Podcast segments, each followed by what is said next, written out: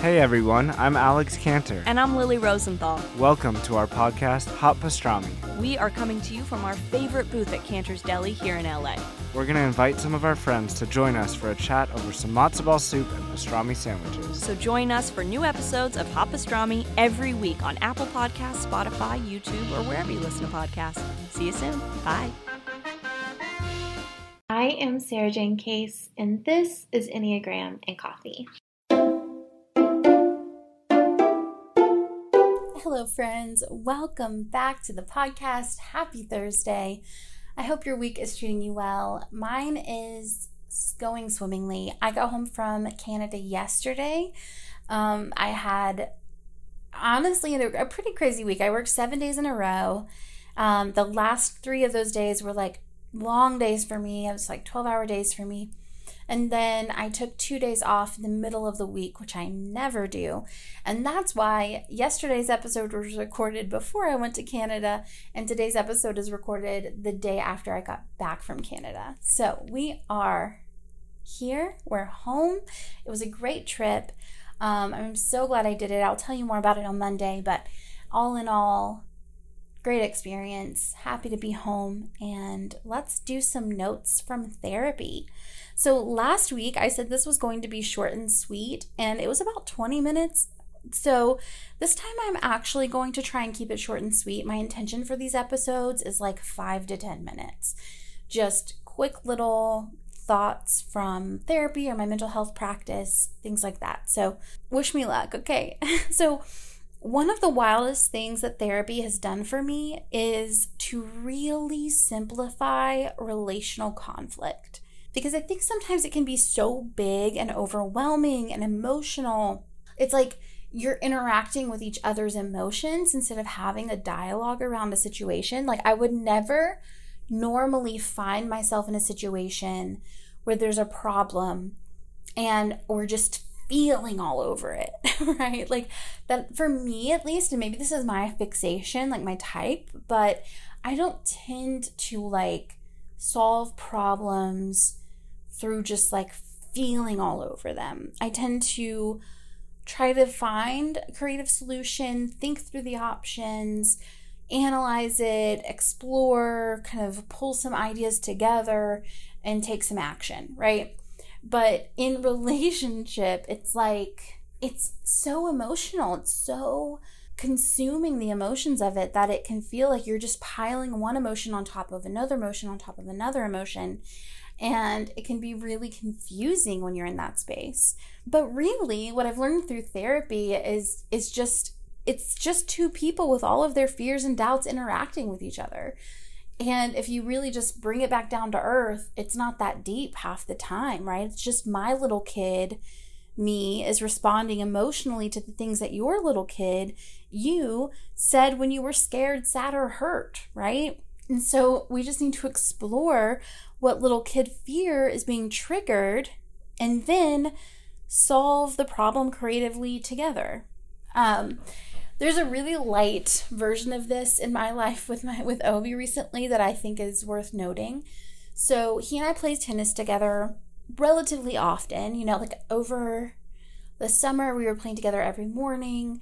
We'll start playing together more in the fall, like once a week typically sometimes twice a week. And um, I have a kind of rule that's always the same. I play six games and then I'm done. It doesn't matter if we're tied, it doesn't matter if like I had a terrible game that day, like I play six games and then I'm done. This is really good for my anxiety because I have such a fear of being trapped in things like this that I commit to that I and I have a fear of like time slipping by or losing my day. So it helps me a lot to just be like, this is this is what we do and this is what I've committed to. And then that's it, right? It's that's the end of it. Every single time.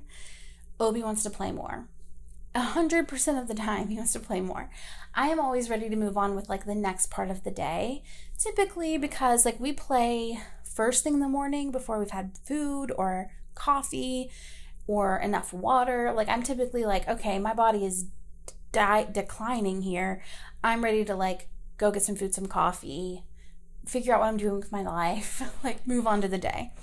And he has ADHD, so he can like really easily hyper focus and like forget that his body even exists and has needs.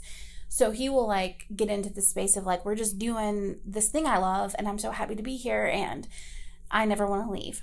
And so we always we have kind of this set rule that works really well for us because we both know what to expect.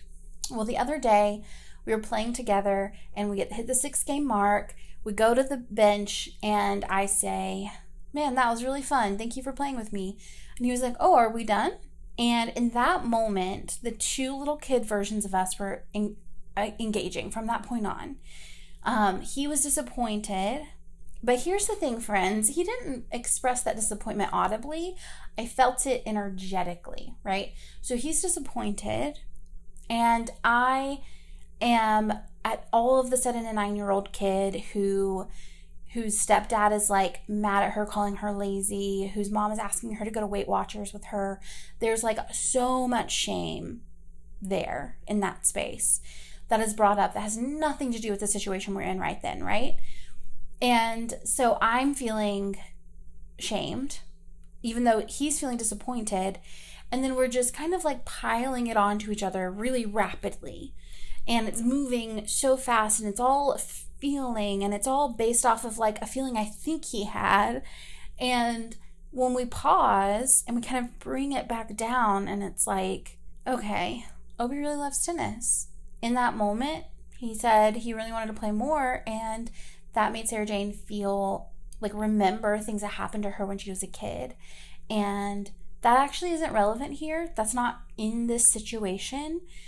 So we can kind of like reassure each other, comfort each other, and then pause. The other thing is that my my hurt feelings from his disappointment were a reflection of his childhood, right? He's an Enneagram 4. And his childhood feelings were too much. You weren't allowed to have big feelings. You weren't allowed to have negative emotion. And so he's working through that in therapy, being like, no, I'm allowed to feel, I'm allowed to express negative emotions. And it's it's okay for me to be validated in those. And so these two things are feeding each other right? So that comes down to the little kid versions of us are talking to ourselves right? They're they're having a conflict. And so if we can kind of pause and go okay what's the little kid need here?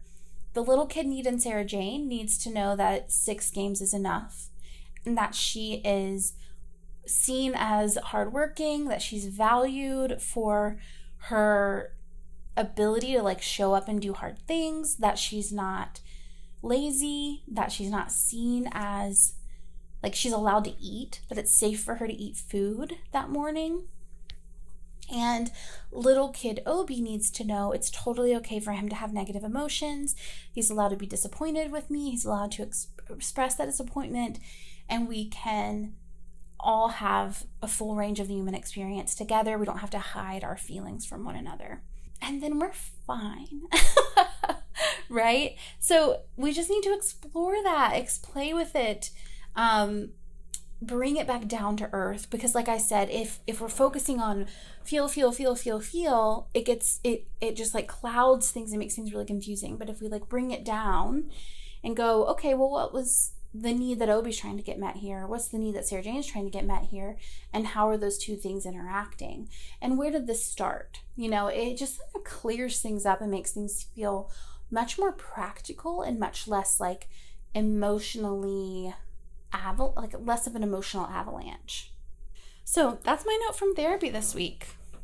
I hope it was supportive for you. Um, it felt supportive for me, and I will see you guys tomorrow for the next one. Bye.